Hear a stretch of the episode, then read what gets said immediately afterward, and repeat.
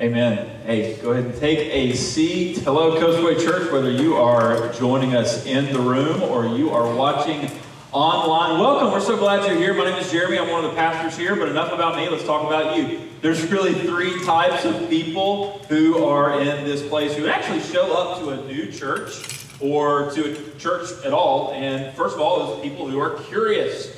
You are curious about Coastway, you're curious about the church, you're curious about Jesus, faith, regardless of the form of your curiosity, we would desire to connect you to the relationships of our church. It's really the best part of the church are the, the relationships, people who can hold you up whenever you're having a hard time or cheer you on whenever something goes great. And so our hope is that if you are new to Coastway, you're curious about Coastway, that you would leave here with some kind of relationship with someone who is already a part of our team. And then there are those of you who are connected to Coastway. And so this is you just so that you can know which of these three groups you're a part of. Number one, you have been to one of our interest gatherings before. Or maybe you were here last week for week one of this Bible study that we're walking through, which we will jump into in just a moment. Or maybe you have been to a community group, one of the settings where we relate like family, we reflect on the scriptures, and we seek to bring renewal together. It's an incredible environment where we really get to enjoy uh, the benefit of relationships. Uh, but here's what we would hope. Uh, being connected to Coastway is a great place to visit, it's a bad place to stay. So, what I would encourage you is to move from uh, the relationships of uh, Coastway to actually consider uh, this next group of people, which would be those of you who are commissioned with Coastway. So these are the men, women, and children who don't just have the relationships, uh, but also have this sense of responsibility around what we are about as a church. And that is to multiply the hope and the help that is only found in Jesus Christ his life, his love, his labor. That's what we're about at Coastway Church. And so maybe you are, you've been connected to Coastway, you've been to a Bible study, you've been to an interest gathering, you've been to a community group. Hey, it's a great place to visit, it's a bad place to stay. We would love to move you into a place where you not only are, are connected with the uh, responsibility of Coastway, but also the resourcing of Coastway. Here's what we're praying. We, we pray big prayers as a church uh, even at a very uh, young uh, point in the life of our church as we're still forming and we're still figuring a lot of things out. By the way, thank you, thank you for your patience as we do figure out and try to pursue progress each week. But uh, what we would hope is that over uh, between now and September 19th, which is a very exciting day in the life of our church, I'll tell you in just a moment, we are praying that 10 more men and women are going to catch the vision and say, I have a shared heart as what this church is about, and be commissioned with us. And what does it look like? It looks like time, talent, and treasure being leveraged to advance the gospel and partner with us at Coastway. And so, what we would hope is that if that's you, if you have been around us long enough and you're just like, hey, I want to be commissioned with Coastway, I want to move beyond the relationships toward responsibility, that we could have that conversation, uh, maybe even tonight, which would be incredible. And so here's what we did this past Wednesday night was our interest gathering, and I am thrilled and thankful to catch all of you up if you were not there, that we are going to be opening up Coastway Church on Sunday, September 19th at 11 a.m. on the campus of Coastal Carolina University in the Wall School of Business. Come on, clap for that. I'm excited. I know you are too. And we've been praying for such a long time for God to make it clear exactly where it is that He wants us. Here's why we are excited about the space that God has provided. Because we get to be, first of all, this is a very sought after space. Not just anybody gets access to this. This was the faithfulness of God going before us and building bridges and relationships into a, a university that we love and that we're getting to know. Uh, but also, uh, this is going to put us at, uh, basically on the frontier of being both a generationally and racially diverse church, which is at our very heart. If you want to see a healthy church, look at racial diversity, look at generational diversity. And we're talking about these things very early because it's so important to our church. But it's also been said if you want to be where the greatest needs are, go to a coast Okay, check. All right. Go to a campus. Okay, check. Go to a city. Check. We just figured we would do all three and be right where the needs are. And so we are thrilled and we are excited about the door that God has opened up. And here's what I want to ask all three groups, whether you're curious, whether you're connected, whether you're commissioned with Coastway, is do your best to be here every single week. Do your, do your best to be able to take advantage. And if you, if you weren't here last week, you're here this week, welcome. Would encourage you to uh, make plans. Go ahead and uh, figure out a way where you can be in town and where you can participate in this verse by verse study that we are in. Uh, we're going to be in this for uh, two more weeks. Uh, what is today? August 22nd? Yeah, then August 29th, September 5th. So for two more weeks, we are going to be going through a verse by verse study on Philemon. Everybody say Philemon. Okay, so the Bible is intimidating, right? There's a lot of stuff in there that's like, I've got questions, I need some clarity. So let's just do this, let's just do this together. Whether on your app or in your lap, open your Bibles. Let's do this. One of our core values is we open our Bibles and our lives. So let's go ahead and let's do that. And let's find Philemon together. So let's, Philemon is in the New Testament. Okay, so there are 39 books in the Old Testament, which makes up the largest portion of the Bible, and then there are 27 books in the New Testament. So the New Testament starts with anybody, come on, help me out. This is Bible study. Matthew, Mark, Luke, John, Acts, Romans, Second Corinthians, great.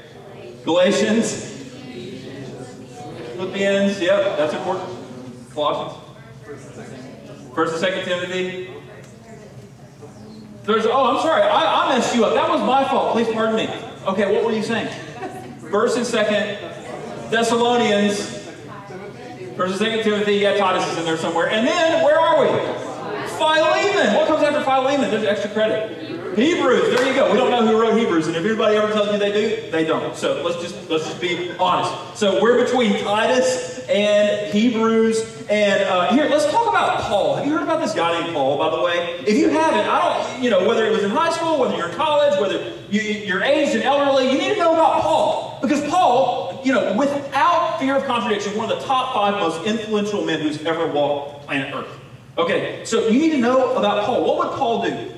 So, Paul, in the first century, he would go to a new city and he would plant a church. And as he planted a church, after he would plant the church, he would get uh, men and women uh, together who believed the core message of the gospel, would come around, he would plant the church, he would pastor that church, like two, three, sometimes three years. And then after he pa- pastored the church, he had developed leaders. Okay, so off to a great start, he would pass on the church. He would say, Now you go and you lead this church. But here's what's interesting after he passed it on, he would continue to encourage them from a distance and address the problems that they would face. And if you know anything about the church, is we are a perfectly imperfect people. And we are certainly, we don't have this thing figured out. We're not uh, perfect people, we are forgiven people. And that's what the church is about. But Paul is, is dealing with one of the problems that's happening in the church at Colossae. So that's one of the books that we just mentioned. And one of those problems is you've got this wealthy businessman named Philemon who met Paul and after meeting Paul was converted to Christianity and began to believe the core message of the gospel and wanted to pass that on to other people. And so he leads a home that believes the gospel. And in his home, there was a slave by the name of, does anybody know? Onesimus. And so Onesimus done Philemon dirty. He stole something from him, he wronged him, and then he fled as a fugitive uh, far away from Colossae. But then Onesimus meets Paul. Talk about providence. And through this turn of events, he ends up transferring the trust uh, of his hope and his help in life away from himself and onto Christ. And so Paul goes to Onesimus and says, Hey, Onesimus, listen, something's got to give. You got to make this right. And so Onesimus comes back, and he is basically the one who's actually carrying this letter. I mean, it, uh, I mean, talk about this is kind of awkward right here. He's bring, he's one of the ones who brings the letter back to Paul, and so uh, or back to Philemon. And so the plot is, is, is heavy, it's intense, but there's so much to be said about Philemon. You could read it in a minute and 30 seconds. There's, 20, I think, 25 verses in the book of Philemon. It's like a stick of dynamite. A lot of power in a small package. And the frame that we've put around Philemon is last week we talked about friendship. And this week what we're doing is we're talking about, we're in verses 4 through 7. We're talking about faith. So what Paul is doing is he is affirming Philemon's faith. Now, there are probably a hundred different ideas that may come to your mind or populate just on your, your mental dashboard when you hear the word faith. Uh, some may think of it as something that's credible, that helps you, gives you strength throughout the day. Others may think that it's kind of silly and hard to take serious. But here's some clarity. Here's why faith is important. Faith is important because fear is imminent. What is it that drives fear? Well, first of all, let's think about some of the things that we're afraid of. Some of the things that we're afraid of are silly. Some of the things that we're afraid of are serious. So maybe you're afraid, afraid of snakes. Maybe you're afraid of clowns. Maybe you're afraid of spiders. Maybe you're afraid of bad haircuts. Maybe you're afraid of Taco Bell after 9 p.m. Some of these would be legitimate fears. But regardless of what it is that you're afraid of, what is it that's driving fear? And here it is. It's, it's two things. It is, it is God does not care about me. And God is not in control. And here's, here's when this happens. This happens when I'm going through a hard time. Uh, usually it's a trial that I'm facing. It could be sickness, it could be sorrow, it could be some form of brokenness that I'm experiencing, or I'm facing a temptation. And I just can't get over this particular vice. It keeps pinning me to the mat. Or I'm going through a transition. Maybe I'm transitioning into college. Maybe I'm transitioning into retirement. Maybe I'm transitioning from another city or another state. And what happens is we start to believe this lie that God doesn't care or that God doesn't control. So let's do this. Let's, let's ask this question What is faith? There's a hundred different ways that really you could faithfully define it. But here's the definition that I want to put in front of us this evening. And here it is faith is active confidence that God cares and that He is in control. So I think a definition is helpful, but I think I, I like visuals. I like to be able to think, like, what is faith actually like? And so my father, he grew up in the flatlands of Arkansas. And I don't know if you know someone who's maybe from like the plains of Texas or in Oklahoma or a place that's really flat that sees like tornadoes or sees natural disasters that will sweep through and completely wreck towns. But in Arkansas, where my dad grew up, there was basically what's called a storm cellar. And a storm cellar was a place where the family would go to take refuge in a time when the foundations were shaking and you had no sense of control, your life was in danger, and you had nothing, no other option but to depend on the refuge of a storm cellar. And it was a place that you would go, you know, it, it, it wasn't anything luxurious, it wasn't anything fancy, but it was a place where you could actually go and have refuge during the storm. And I want to encourage you to think about faith like a storm cellar. Because what's going to happen is you're going to have those moments when you say, God, you don't care about me. God, you're not in control of the outcome of my life. So, what you're going to need is you're going to need these storm cellar convictions that whenever you're getting taken to the mat with the trials, the temptations, and the transitions of life, is you could have you could have a storm cellar that you go to. And here it is. It's that God cares and that God is in control. Here's, here's what happens. When we have active confidence that God cares and that He is in control, fears begin to fade.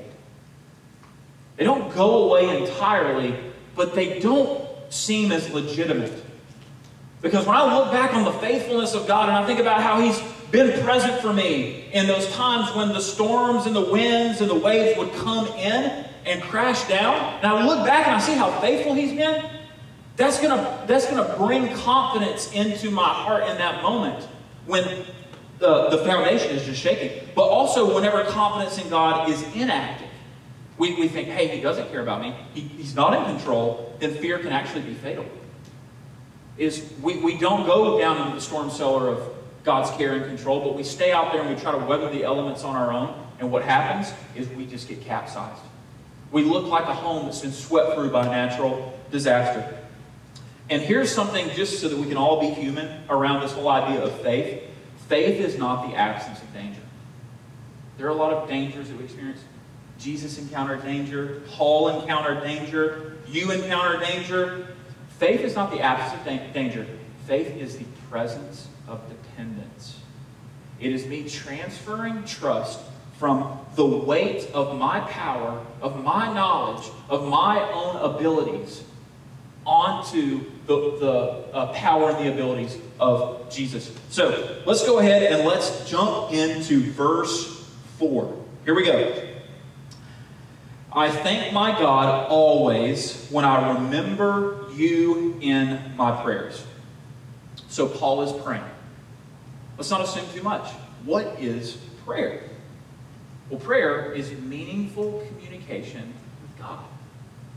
So think about it like this it's like calling or receiving a call from someone who loves you unconditionally. Do you have those people who, when they call you, you don't want to answer? You're just like, oh, this person again. Or they text you and you're just like, ah, I'll, I can wait a, a, few days. It's just like, I'm not going to talk about who the bad texters in the room are, and it's like, that's just the way that it goes. But uh, you just like don't get back to them. But then there's those people who, when they call, you're on it. Like I, I am about this conversation right here. This is going to give me hope. This is going to give me help. But here's how we pray. Okay, there is this divine mystery that we at Coastway Church absolutely affirm, and it's called the Trinity. God, three in one, Father, Spirit, Son.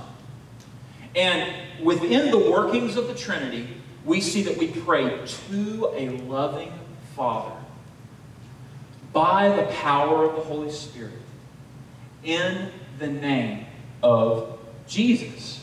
And this is the posture and the attitude of our prayer. And what we see is we see that the inner workings of the Trinity are actively involved in our prayers. And like many good things, here's why we're talking about this because prayer is the fruit of faith. If you want to see a, a glaring giveaway that we are not depending on God, that we are not walking in active confidence in God, uh, look at the frequency of our prayers. Because at some point or another, we are shifting the way away from God's care and God's control onto our own whenever we're walking through this place of prayerlessness. And here, what do we see with Paul? Paul is thanking God, which is what Christians call praise. So to give God praise is to thank Him. Two things. For this is a great way to think about praise because prayers can certainly be more than praise, but they should never be less than praise. So when we praise God, we thank Him for who He is. God, you are mighty. God, you are sovereign. God, you are unchanging. God, you are loving, who He is. And then what he has done. God, you have shown me grace. And, and you, have, you have dealt with the roots of my sin in a way that I don't, I don't deserve. God, you have shown me mercy. God, you have provided for me. God, you have put people in my life. You've given me a job. You've given me a family. You've given me a church. Whatever the case may be, we say, God, thank you for what you have done. But this is something that we actually do quite naturally. Uh, whenever an athlete makes a great play, and it's like our team, we're like, yes, that's incredible. And the, the crowd gives praise. Whenever maybe your spouse or you or, or a chef makes a delicious meal, we're like, that's good. Uh, can we run that back one more time? Or maybe when an artist creates something like a work of art or a, this, this magnificent painting, we just we, we, we give praise to the author, to the athlete, to the chef. And this is how we relate to God. Psalm 104 says, Enter his gates with thanksgiving, and his courts with what? Praise. Give thanks to him. Bless his name. And so here's Paul. Paul's in prison, and he is praising God. What about you? Where are you at right now? What is your shade of sorrow or particular struggle that you're walking through? We ought to be encouraged and derive strength from a man who had no really great human reason to give God praise, but here he is, that's what he's doing. He's praising God from prison for his friends. And for us, a major purpose of prayer is praising God for the people who He puts in our lives, especially those who help us follow Him, who bring us closer to Him. Notice that's who Paul is thanking God for. It's Philemon. It's Apphia, his spouse. Philemon's spouse. It's Archippus, someone who was a, a dear friend who knew Paul and Timothy well. So uh, let me just ask you this. Have you ever said to someone, I am praying for you? You ever said that before? Or maybe somebody has said that to you. Okay, let's get really real. Sometimes that's Christianese for I don't know what else to say. Or that's Christianese for can we just end this conversation right now because it just got really awkward. And again, I don't know what to say. But let me ask you this in all seriousness who had a better week because you, like Paul, remembered them in prayer? How much renewal would there be if God moved in response to every prayer that you prayed last week? I just wrote down a few things. Whose kids had a better experience with back to school because you prayed for them? What local churches were strengthened because you prayed for them? What teachers, nurses, first responders were given stamina in a very stressful time because you prayed for them? What Coastal Carolina University students persevered through their first week because you prayed for them? Who in Haiti, after this devastating earthquake, or in Afghanistan, the terror that's being experienced, was converted or comforted because you prayed for them? Who was discouraged but is now encouraged?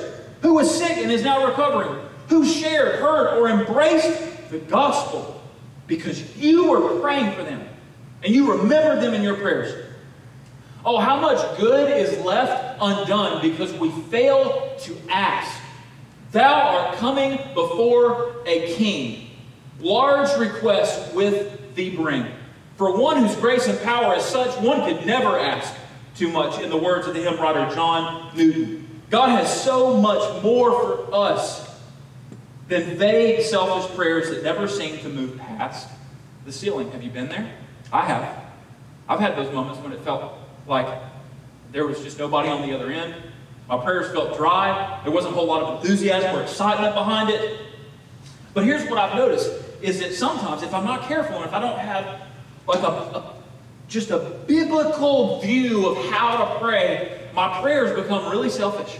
And it feels like a text message to me, about me, and from me. Have you ever sent yourself a text message? You don't need to acknowledge that if you have. I, sometimes I do that just to like, I'm like, I'm going to forget this if I don't text myself. I, so I text myself. Okay, so confession session. There we go. I want to show you guys how to pray gospel centered prayers really quickly. This is a tool that has really carried me into the presence of God and helped me encounter Him through prayer. And it's actually an acrostic that I use every, each day when I approach God. So P stands for praise. Here it is it's God, who, who you are, and what you are doing in my life. And then R stands for return. So, what we recognize with praise is that God cares. What we recognize with returning is that God cleanses. Uh, here's what religion says religion says, I messed up, my dad is going to kill me. But a relationship with the Father says, I messed up, I need to talk to my Father. And this changes everything. Because the gospel is not about what you do for God, it's about what God did for you on the cross and Calvary's Hill when He gave everything so that we could be brought back, so we could return to Him. So when we return to Him, what we're doing is, is we're not trying to put makeup on, we're not trying to airbrush our capabilities or our competencies. We are coming before a King who cleanses, who wants you, who seeks you, who bought you. So praise, return. And then A stands for ask. We have not because we ask not. Yeah, we, we must, we want to be a church, at Coastway Church. We want to be a church that prays bold, big, brave prayers. And we ask God as if He cares and as if He controls. But then Y, and this has helped me so much, stands for yield. How many times do I get myself in high grass because I think that I can control better than God can? And I try to, I, I try to intervene or I try to intercept what only God is capable of doing. And I lose sight of God, God controls.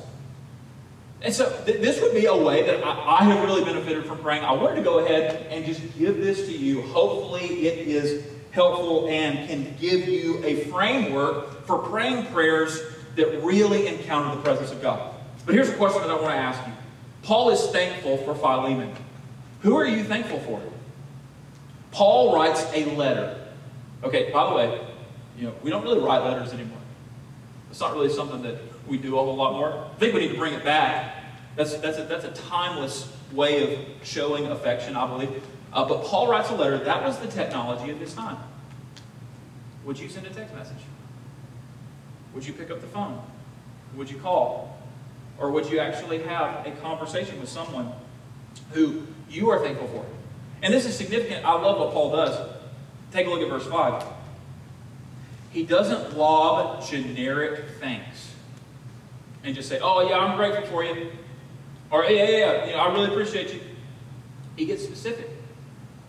The best form of praise is that which gets specific because it actually says, This is how you have added value to my life. Here's what he says Because I hear of your love and of the faith that you have toward the Lord Jesus and for who? All the, say it with me, all. One more time for everybody in the back. All the saints. This is so significant. We're going to spend some time on it. Paul is specifically thankful for Philemon's faith toward Christ and his love for all the saints. So Philemon's faith toward Christ, what did it do? It led him to love people in the church who were not like him. And we struggle here. Because think about it. There is so much discrimination. There's so much despair. And there is so much division that we counteract with on a daily basis. What we ought to be asking, and it happens in the church, and we're not immune to it. What we ought to be asking is, how did the Apostle Paul, how, how is it that he's writing to a man who has a love for all the saints? Here's how, here's how it happened. The love of God for Philemon produced a love, a love from God in Philemon. And it was a love that was from God, and it was a love that was directed toward others. You know, psychologists actually say that we're looking for three things. We're looking to feel clean, we're looking to feel safe, and we're looking to feel significant. On the other side of feeling clean, safe, and significant, we will feel loved by those who bring this form of renewal into our lives.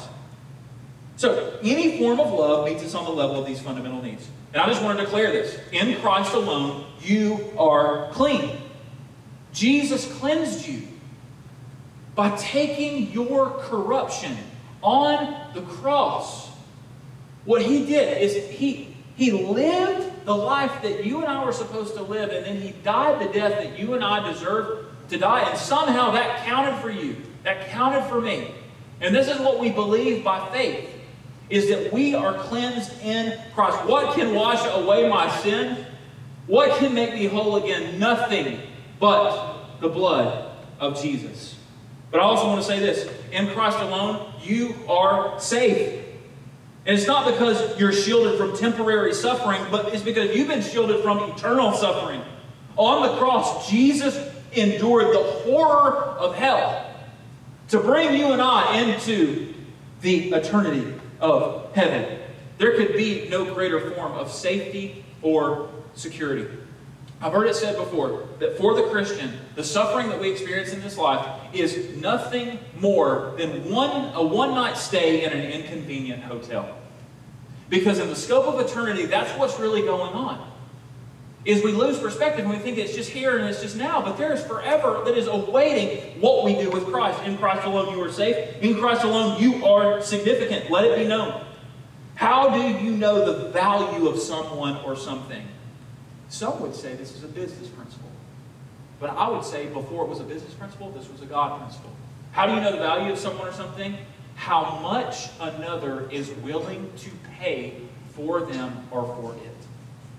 And on the cross, Jesus paid it all. What does this produce? See, Philemon believed this. Philemon was clean. He was safe. He was significant. And it all came from the cross of Christ. So what does this produce?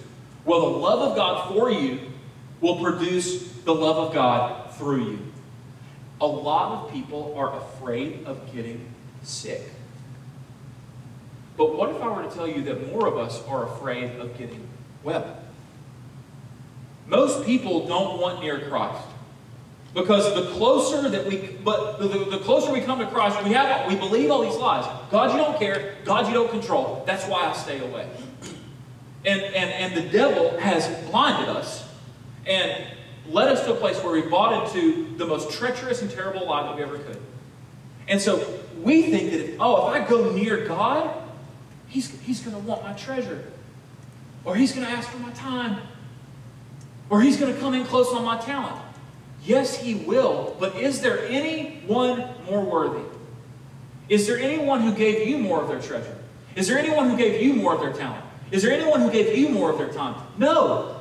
And so the one who gave you the most is the one who you ought to be giving the most. And we recognize that the closer we come to Christ, it's not that I'm going to lose my freedom. It's not that I'm going to be uh, enslaved. It's not that God is a cosmic cop trying to pull me over when I'm having fun. The closer we come to Christ and His love, the healthier we become. So consider Philemon. We, so talk, it says that he had a love for all the saints. Say it with me. All the saints. We know from last week that there was a church that gathered in Philemon's house. And I just want to tell you something and bust these myths that we have in the Western world, 21st century.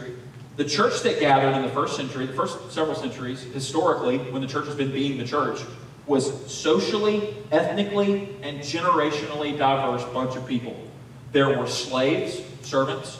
There were Greeks. There were Jews. There were men. There were women. There were wealthy. There were poor. There were red, yellow, black, and white, but all were precious in his sight. So I want to say this calmly, and I want to say this clearly. At Coastway Church, we renounce racism as an evil invention of man and glaring evidence of sin, which Jesus died to cleanse. So, what does it mean to bring renewal? It means that we are opposed to that which brings ruin. And here's how we bring renewal we engage with the other, we engage with those who are not like us. Maybe don't talk like us. Maybe don't think like us. Maybe don't vote like us. Maybe don't eat like us. We engage with them from this fundamental, the ground is level conviction we are equal.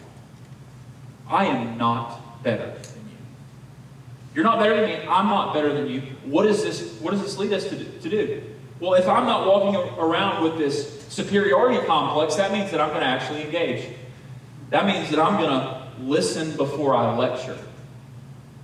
That means that I'm going to seek to understand before I seek to be understood. And we show equality, engagement, and empathy. You want to know what God's response to racism is? Acts 1 8. You will receive power when the Spirit of God has come upon you, and you will be my witnesses in Jerusalem, and Judea, and Samaria, and where? To the ends of the earth. We have a global God with a global heart.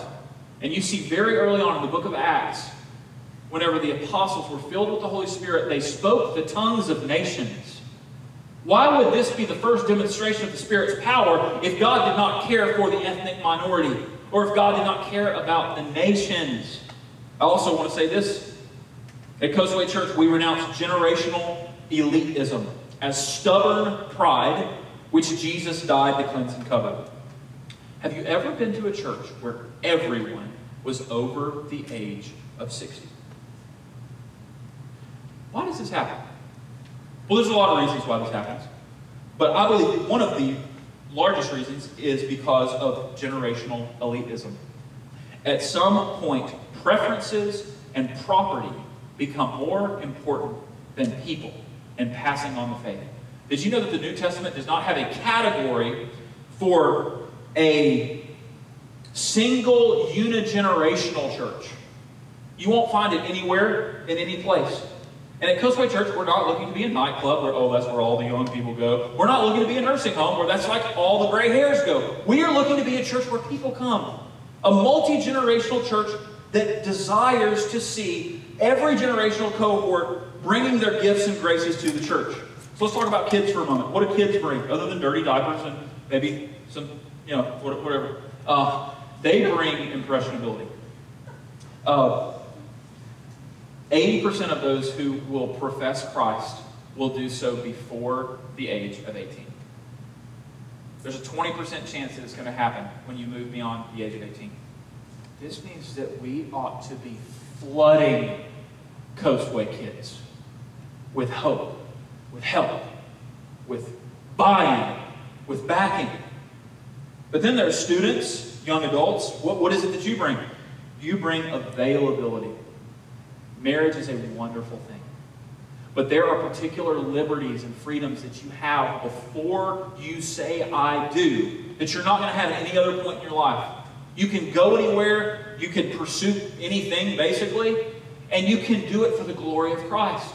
It's a big reason why we're here is because we believe that Coastal Carolina University is a home, a hub, and a sending headquarters for future church planters and missionaries. And we desire for that to be at the heart of our church. But then there's families, singles. What do you bring? You bring stability. You're working jobs. You're putting down roots. You're having babies. And it's a beautiful thing. And it gives stability to the church in a very unstable time. The aged and, or the aging, okay, and the elderly. I'm not putting a, a number on this, okay? Um, but what I will say is that you bring credibility. You have weathered the experiences. You have walked through the headwinds of so many different things in life. And so you're going to bring worship. How do I worship God through that? You're going to bring wealth. You know, how, how do I actually be a good steward? And you're going to bring wisdom. And what is wisdom? Wisdom is how the world really works. And I know it. And so we need every grace and every gift from every generational cohort for maximum impact. And we believe that this is core to the identity of our church. We want to embrace the multi ethnic, multi generational people of God as family. It's what heaven will be like, and it's what the church must be like. I love this quote from Tim Keller Faith that does not lead to love is meaningless, and love that is not based on faith is powerless. Verse 6, Paul goes on. And I pray that the sharing of your faith may become effective for the full knowledge of every good thing that is in us for the sake of Christ so Paul is not saying less than you think he is right here, but he's probably saying more than you think he is right here. Whenever you hear the sharing of your faith, you probably think about like preaching the gospel or evangelism, where you're on the other side of a conversation with someone who maybe doesn't believe what you believe, and you're looking to win them to belief and, and, and show them how God has worked in your life through your belief. Well, a proclamation is what we would call this proclamation of the gospel. And certainly this is implicit in what Paul's saying, but it's not the full scope of what he's getting at. He's not just talking about proclamation when he says the sharing of your faith, Philemon. He's talking about participation. And it's this word called koinonia. I'm going to ask you to say it back to me. Koinonia. On the count of three. One, two, three. Don't you feel smart? We learned some Greek. I know that's why you came tonight. 19 times in the New Testament, koinonia shows up, and what it means is to be an active participant in the mission of God. What is faith? It's active confidence that God cares and that He is in control. And so at Coastway Church, we believe this looks like becoming who God says we already are and living into the identity that He created us to enjoy and experience. Who, who, who's seen The Lion King before? You know that, that, that point in The Lion King, whenever Simba, like he's fled Pride Rock, he's just like, all is lost. And then Mufasa, like, appears in the crowd, or in the clouds, and he's like, Simba, you've forgotten who you are. And the father looks down and he says, Son, daughter, you've forgotten who you are. You are a worshiper. You are a family member. You are a servant. You are a steward. You are a witness. This is who I created you to be. And this is what it looks like to live a koinonia of faith, is to become who God says you are. Verse 7, last verse. For I have derived much joy and comfort from your love my brother, because the hearts of the saints have been refreshed through you. So maybe you've said this, maybe you've heard this. I love Jesus, but not the church. I don't need the church to have a meaningful relationship with God. And I want to look at this person graciously but truthfully and say, Are you better than the Apostle Paul?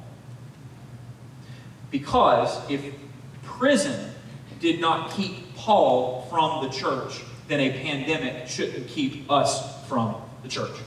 Uh, here's what happens is whenever tough times go on, or some, I mean, something like what's the events of the past year, we're going to emerge out of this spiritually like a monk, like a chunk, like a hunk, or like a drunk. Let me talk about all four. You're going to come out like a monk. So a spiritual monk is someone who says, I don't need other people.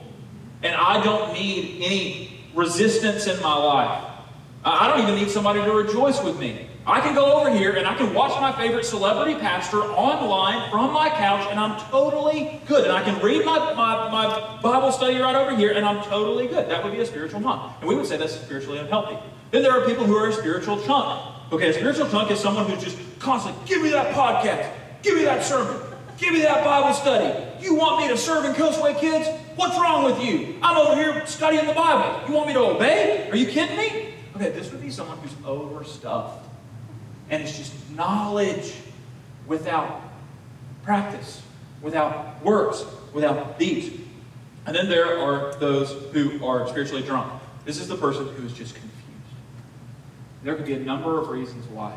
Maybe you, your first experience with church was just very confusing. And you did not hear clear theology.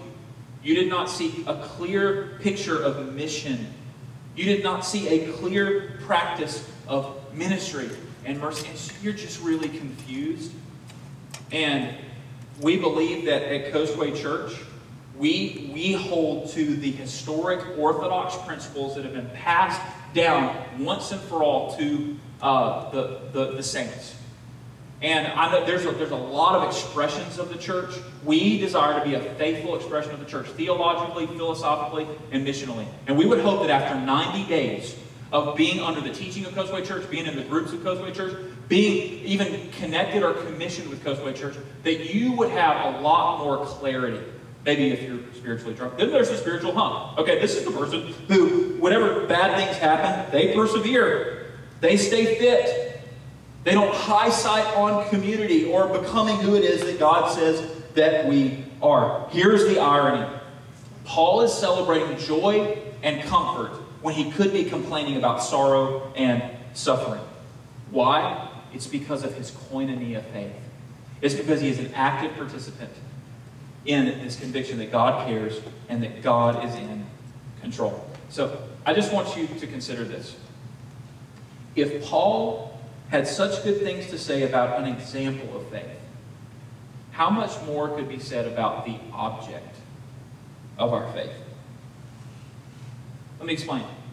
We should be really encouraged because the hope and the help that we receive from Jesus has less to do with the amount of our faith that we have and more about the object in which we place it. Whenever it was told Sarah that she was going to have a child with Abraham in her old age, she laughed. Whenever Peter was called to walk out on the water and meet Jesus there, he sank. Whenever Moses was called up by God to lead God's people out, he ran. He made excuses. Whenever Thomas was faced with the risen, reigning, and ruling Christ, he doubted. Here's, here's why it's, it's, it's not deadly and it's not fatal for us to have a low amount of faith. It's because it's not so much about the amount of faith, it's about the object of our faith. Verse 5 says that Philemon's faith was toward the Lord Jesus Christ. Jesus means Savior, which means He cares. It is His personal name that literally means to rescue you when you were perishing. And when you think about Jesus leaving the comforts of heaven and coming down to the slum and the sin and the sorrow of earth, what was he doing? He was believing on your behalf. He was coming and stepping into those moments of doubt and suspicion, and he was trusting the Father in your place. So that even when your faith was low and lacking, it would not be the end. And then on the cru- crucifixion, what happened? He was being punished for our unbelief. And what he did is on the cross, Jesus weathered the storm so you and I could be hidden safely in the storm shelter of his cross. He was forsaken in his darkest hour so that you and I would never be forsaken in our darkest hours. And then Christ, what does this mean? This means that he is the king, which means he possesses all control. For God to be resurrected and to overcome and overrule the grave means that he is complete and total control. And if he can do that, what could he do in your life? I've heard the story of Alexander the Great having a general who his daughter was about to get married, and he approached Alexander the Great and asked Alexander the Great to pay for his daughter's wedding. And it was an exorbitant amount of money. And so Alexander the Great basically says, Go and talk to my treasurer, work out the details, should be fine. And so the treasurer talks to this general and comes back to Alexander the Great and says, Nobody's ever asked for this much. Like, th- this, is, this is unbelievable. Uh, expecting Alexander the Great to come back and say, Yeah, that's a little bit more than we bargained for. We need to tone that down a little bit. He actually says, Give my general his request. And the treasurer is floored. He says, Why? He says, Because my general paid me two compliments in asking for this much. One, that I care enough to grant it, and two, that I control enough to give it. So, this is what it means to be in the storm cellar with God. Is to have this unwavering conviction that God cares and that He is in control. The cross is the glaring exclamation point that He cares, and the resurrection is the exclamation point that He controls. And so here's what I want to invite you to do. If you just bow your heads, I just want to lead us through a moment of response. I think this is what renewal looks like. It would look like bringing before God your worries, your sins, that reason that you might be, be discouraged, and laying it at His feet with active confidence God, you care about me. And God, you're in complete control. And so as we get ready to sing this song that goes like this Nothing but the blood of Jesus. What can wash away my sin? You can trust Him with your sin. You can trust Him with your failure. You can trust Him with anything that you've done wrong. And bringing it to Him in faith, that can be cleansed. But not just this. There is no other fount that I know that's going to make me snow. So maybe you're looking for rescue from your struggles or your stresses. Maybe you're a believer, you've been a believer for a long time, and you're looking for rescue or renewal from a source other than the fount of the gospel in Jesus. How about relocating your hope? How about going to that place and saying, God, you are the fountain whereby I want to drink and derive refreshment and hope. Father, thank you for your blood, which was shed to cleanse us. And because of the cross, we know that you care. Father, personalize that for someone here today. Personalize that for all of us. And furthermore, God, we know that because you overcame and overruled death, you're in control. And Lord, because of that, let us measure your care by the cross and your control by the resurrection. This we believe in Jesus' name. Amen. Hey, let's stand and let's sing together.